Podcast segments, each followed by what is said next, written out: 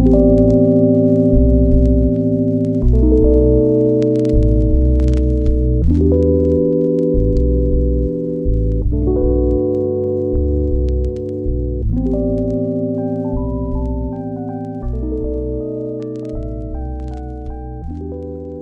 I'm Crystal. Hi, I'm Mark Travis Rivera, and together we are the hosts and producers of the Ma and Me podcast, a podcast about mothering ourselves into wholehearted people. Yes, I'm so excited to be in community with you, Crystal. I'm so excited that we're doing this. I, from the moment we posted that little video clip on my Instagram, I, knew this was going to be a special podcast. Um, so hello to our first episode. Woo woo! We did it. So I'm super excited to be doing this with you. I remember when we um, when you brought it to my attention that you wanted to do a podcast about mothering yourself um, and talking about healing wounds, your mother wounds. And I told you, I said, I would love to do that with you because me too deal with uh, mother wounds as well. So I am so excited to to do this podcast. And you know, this is my first podcast. so yes, I'm so excited. You know, I will say, from the moment I met you, I knew you were special. But it wasn't until we did the interview on your YouTube show that I knew exactly how much we had in common. So when we tell people how we met, do you remember the night we met? Uh, kind of, you know, a little bit. She was drinking, a few, she was drinking a few dirty martinis, y'all. She had a few dirty martinis. I'm not judging, but I'm judging. Um, no, so I remember, I remember like it was yesterday, and partly because I'm a writer and because I have, I'm a stickler for small details. But I remember I was on a date with a guy who have remain nameless because he's a jerk. Oh my. And um, you were sitting next to me at the bar. Your husband, Rain White, was next to you and y'all were talking to some kind of white guy next to him. And somehow it was around the Oscar time. So the Oscar controversy, we all know the famous, infamous slap heard around the world when Will Smith slapped Chris uh, Chris Rock. And I remember thinking to myself, we were chit chatting, and you know, I'm the kind of person that you know, and so are you. We just connect with people, like we're just very friendly. And our first conversation was a debate about whether it was Will Smith's fault for his own actions and his own behaviors, or was it Jada's fault for the way she um, has emasculated him and, and, embarrassed him and some of some of her commentary and actions in the public eye? And despite us having very different views on that topic, we still got connected. We hit it off. We we laughed. We joked. We disagreed respectfully. And I think at a time in our country when we're so polarized and we're so afraid to just have difference of opinions and still see the shared humanity between us, Right. Our friendship, I think, represents that, right? I am right. a 32 year old Latino, disabled, queer, gender conforming man who grew up in Jersey, lived in New York City, lived in California, and now I'm living in Atlanta. And you are a I am a 50 plus year old woman. Um, yeah, I'm celebrating my second anniversary of my 50th year. I love that. wait, so wait, so there's actually 20 years between us? Yeah. I didn't know that. Yeah, 20 years. Wow. Crystal, y'all, I know you can't see her because it's a podcast, but Crystal is timeless, honey. She don't look a day older than five. Well, I, appreciate that. You know what her secret is? Dirty martini. okay. It's the vodka that's uh, preserving my skin. Yes, yes. Preserved, not preserved. So you are a 52 year old woman, black woman, black from, woman from Texas. What part of Texas? H Town, baby, all the way. okay, Megan Thee Stallion. Okay, Beyonce. okay. Okay. So, um, yeah, but you know, I lived in Dallas for 17 years. I did that too. Have friends there. Um, and married with three beautiful stepchildren. Uh, so yeah, and yeah. and I love you, and I and I just love how then after we met that night, you slid into my DMs because you started seeing the content I was posting on my Instagram, right? And we didn't talk that night about what we do for a living. I don't think we talked about like what we did for work. Right. Um, but you know, I am who I am. You are who you are. And so we then you then you started realizing what I did for work, and you were like, "Oh my god, you told your husband I need to have him on my show. Um, do you think he'll say yes?" And then you slid into my DMs. You asked me, and I remember I remember like it was yesterday because I was like, "Oh, it's June, it's Pride Month." I was like, "It's a busy time." I said, "If you can do it on a Sunday, I'm yours." I was like, "There's no time the weekday for me to do this." And you said, "Perfect. We're gonna record at the restaurant where we met." Right. Uh, we'll have some drinks and some food and we'll hang out and kiki and record. And, you know, I got glammed up because, you know, I was on some, some YouTube show looking busted. I got glammed up. We went to have to the place where we met. And I remember having that conversation with you where we started talking about our mothers. And at one point you told your husband, stop recording. Stop recording. Yep. Because I started crying because it was something Yes. that you said that I resonated with. Um, dealing with uh, my mother as well. And in that moment, I realized how much we had in common. Um, I can't really remember what you said at that moment. Do you recall? It What was something. It was something around the idea that like, I, oh, I remember. I, I was. It was when I said to you, it was through feminist thought that my friend told me. Share this quote with me, that I learned to love my mother again when I stopped seeing her first as a mother, but primarily as a woman, a woman who has her own trauma, her own pain, her own her own disappointments, her own failures, her own successes, her own setbacks.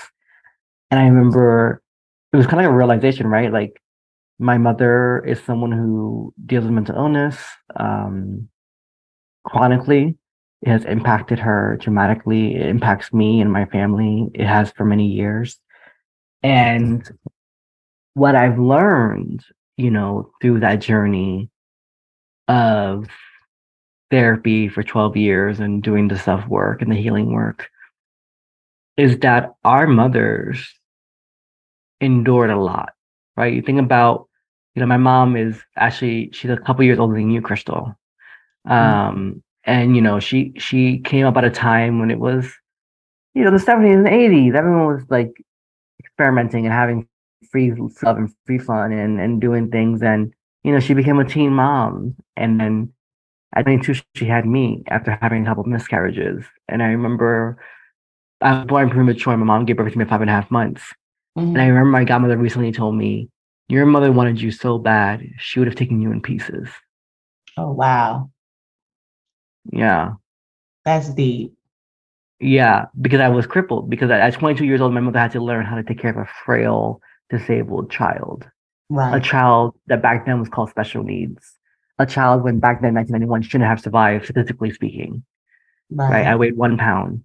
I'm not gonna say how much I weigh now, but I weigh a lot more than one pound, right? And so I survived. I endured. And so, and your mother, right? Your mother has endured and done things. And so I think we really hit it off about we didn't even realize that we had those mother wounds in common until that interview on your show.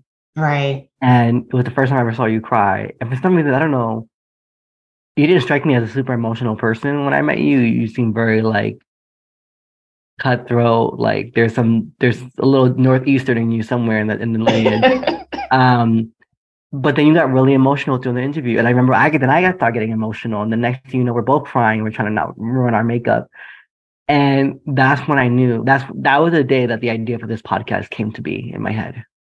yeah. I had to sit back and I just started thinking. It just overwhelmed me, like, you know, and I started crying. And I guess it's because now I have stepchildren, right? And from 17, well, at the time, from 17 to six, they're older now, but um, it, I was like, okay, you know, there is something to being a mother because I don't have my own biological children. Um, I didn't want to have my own bio- biological children, probably be- because of how I grew up. And Now that I'm about to cry because, first of all, I'm I'm surprised. It took 11 minutes to make me start crying because you know I'm a crybaby. Um, I am so afraid of becoming a parent. And I think part of the reason why I don't want children is because one, I never had a father. Mhm. And so how can you be something you never saw modeled in a healthy way? Right. And my mother is so unstable. I'd be terrified of passing on my genes to someone else. Right. And then there's this idea, this notion around like I can barely take care of myself in my 30s, early 30s as an entrepreneur. Like I can't even imagine being a parent at 22 or 25 or, you know, I think it might happen. If it does happen, it, it would have to be because my partner really wants a child, Right. right? And I would con- I would concede and have a child with my partner if he's, you know, the love of my life and my life partner and whatever.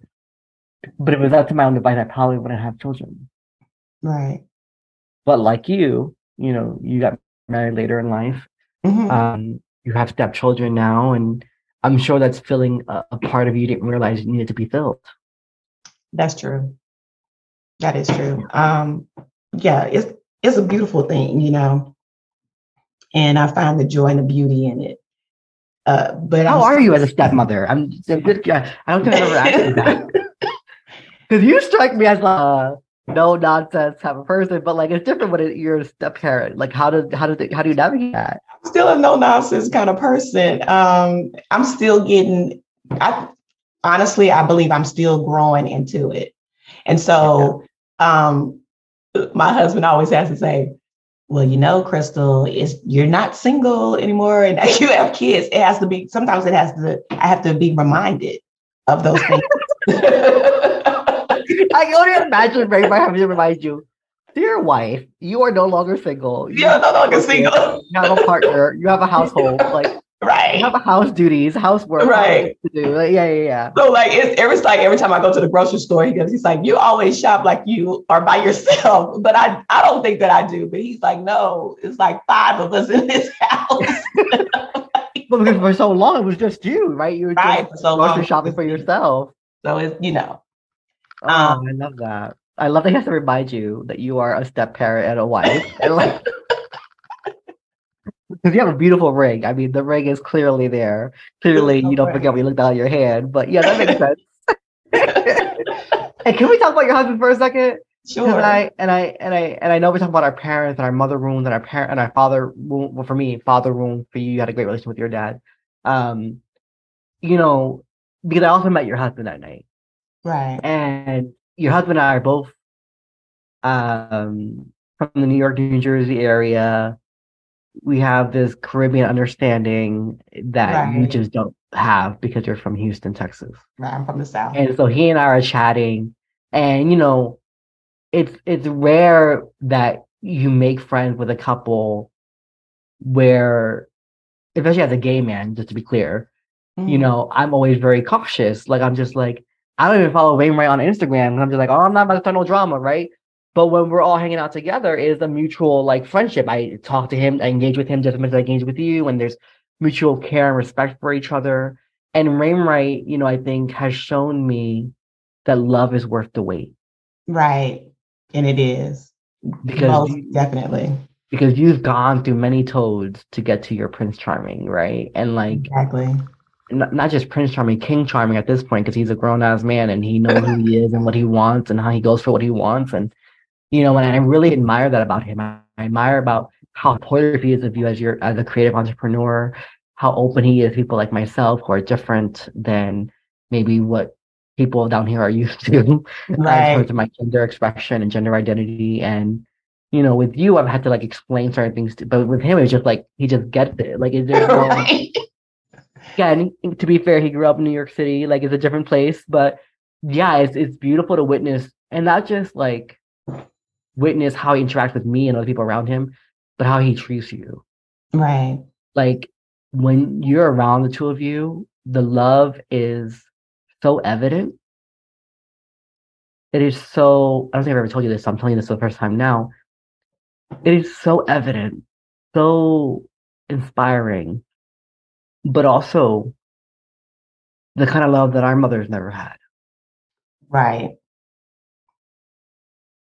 That is so true. I'm, I'm tearing up because um, I'm a lucky woman to have found that because um, excuse me. I think before, um, I felt like I wasn't lovable, or I didn't think that anyone would love me, and um, let alone not really loving myself the way I should. And I had to grow into that and start believing in that. And I believe that, you know, this is how, because I start believing it, believing in myself and loving myself. And so then, you know, uh, God, the universe, uh, sent him to me. And so I'm grateful for that. And uh, he tells me every day how much he loves me. He tells me all the time how beautiful I am. like literally, I just went and took him coffee and he just, you know, is always just embracing and then loving on me. And I'm so grateful that I found that. Um, my mom, well, my mother was loved, but I don't think or believe that uh, she loved herself enough to, mm. you know. Um, there's, a difference, there's a difference between being loved and being loved and being able to receive that love. See, right. She, met your, she didn't know how to receive it. You she didn't know how to receive it. You know, and you knew how to receive Rainwhite's love when you met him. Right. Because you were doing the work. Because I was doing the work. Exactly. Exactly. Yeah. Exactly. Yeah. My Thank mom, you, Oprah. Thank you, Iyanla Vanzant. Yes. Thank you, Brene Brown. Thank you. Okay. All the folks. Um, you know, and I and I think it's interesting, right? Because like, and let's get this out the way now on our first podcast episode. This episode, this podcast series about parenting ourselves, mothering ourselves to wholehearted people. Um, we are going to talk about some hard things about our parents, our family, our friends, our love, ex lovers, current lovers, whatever. And we're going to talk about hard things that we've dealt with and what we've been through. But this is in no way meant to shame or judge or criticize or crucify our mothers.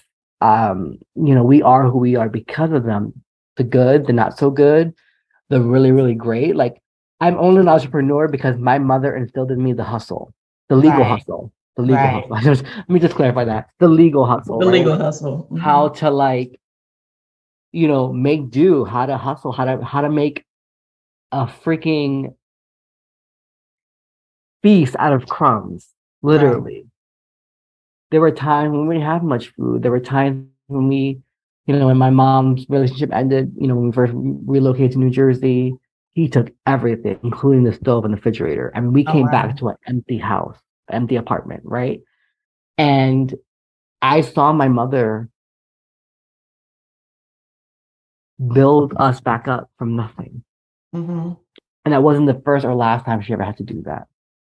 And so my mother has taught me the hustle mentality. And even though my mother, you know, who never got to finish high school, who never went to college, you know, she does not understand my life.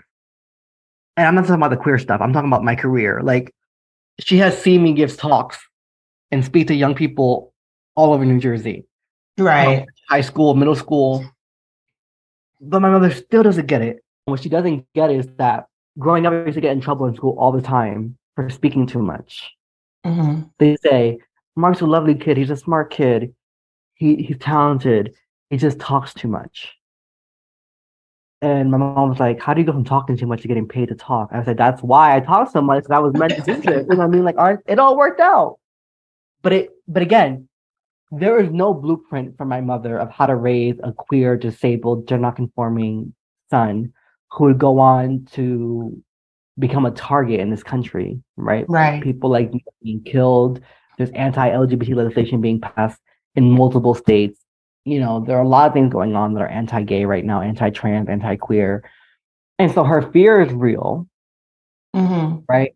But what I told her, and I always tell her this: your fear is misplaced because your fear is not my fear. Stop projecting your fear onto and trying to make it my own fear. I said, I'd rather die living in my truth than live a lie. Right. Right. But my mom had no blueprint to how to raise someone like me. Right. But she just she wanted me so bad. She didn't care how sick I was. Right. what about you? Like how how was it for you to know that your mother wanted you? She wanted to have you, but knowing that she didn't have a blueprint, or at least she might have had a blueprint. She wasn't following the blueprint, right? Because I believe you have a relationship with your grandparents as well. And so I'm just curious, how have you navigated um, that relationship with your mother in terms of like following a blueprint? Like, who is your blueprint for your stepchildren? Uh, okay, so my blueprint for my stepchildren is my grandmother, who happened to be an Eastern Star, was old school discipline. And you have, yes, ma'am, no, ma'am, no, sir, yes, sir, you know, that kind of thing going on. So I wouldn't say she was very, very strict, but she didn't play. So it was like you don't sit in the room with grown folks are talking type of thing. I don't know if y'all you had that, but that's what we had. yeah, so, I used to I used to hear all the time. So I grew up in a bicultural household. So I grew up with um it, well, my family itself, yeah, Puerto Rican, we we exist in many shades. But my stepfather, who's no longer my stepfather, obviously they broke up. He was, or he is, a black man, and his family was from the south. Um, so we grew up having collard greens and I was going gandules con pollo guisado and some mac and cheese, right? Like, so we grew up in a very bicultural household of Black and Puerto Ricans, um, which is why I don't speak Spanish well because he prohibited us from speaking Spanish in the household. Um, and so, anywho, so yeah, so he used to say to us all the time, like, um, stay in a child's place. This is adult conversation, you know, go in the room, don't come out unless you're dying or hungry or need to use the bathroom. You know, I mean, like that kind of stuff that we grew up with. You know, like, and also that kind of idea, like what's what happens here stays here, right? Like, ¿qué pasó aquí? Didn't leave this house, right? And so we learn to keep silent about our harm. But how did you? How do you explain why you're able to have such a positive relationship with your grandmother? Like it's like when you get a dog or a puppy, right? And you raise that puppy into becoming a dog, and you had this dog for, I don't know, for years. That dog is always going to remember who you are. It's always going to treat you and love you no matter what you, you know, if you rub his nose in the, the poo poo or whatever. Don't, you know what I'm saying? Yeah. So the dog is always going to be happy to see you and love you. And I think that's how I felt with my grandmother because she took me in and she took care of me. My grandmother, my grandfather too, but she took me and she took care of me. And she wanted to adopt me, but my mom said no. Wow. I can recall that. Wow. Wow. So y'all, this is just tipping point of some of the things that we'll be talking about in this up in this series, the Ma and Me podcast. Um, and as we wrap up this first episode, what are you looking forward to the most throughout this journey together as we try to mother ourselves into wholehearted people, Crystal? I, Mark, to be honest with you, want to uh, learn how to forgive my mom. I think that this is a good starting point for me. I think that I am on the path, on the path of learning to not judge her as so much and um, just accepting her for who she is, loving her for who she is, um, mm-hmm. because not everything was bad. I don't want to say she was a bad mother. I don't she, want to, bad, she was maybe bad at mothering. She was bad at mothering. To be a good, she right, wanted to she be, wanted to be a good mom, but she didn't know how to mother. She didn't know how to mother. Yeah. But that's and again, this idea around good, bad, those binaries don't allow for nuance. It doesn't allow for the human element, the human experience. Our parents are not just a binary good or bad parent, right? They're people. And the moment we learn to see them first as people and secondary as parents, then we start to recognize their full humanity. And only then can we learn to forgive, understand, empathize, give grace, and set boundaries because there have been times when I thought to myself, if my mother wasn't my mother, she definitely wouldn't be my friend. Like she would not be someone in my life. And I had to realize that you can love someone and not always like them. And that's true. I mean, you know, the way that I am now that you say that is so funny. Would my mother be my friend? Yeah, I would hang out with her because she's fun, right? my mom's not fun. She's boring. But. See, my mother is fun. She likes to have a good time. Like she's the good time girl. And I right. think that's where the um this connection came with us. You know what I'm saying? Yeah.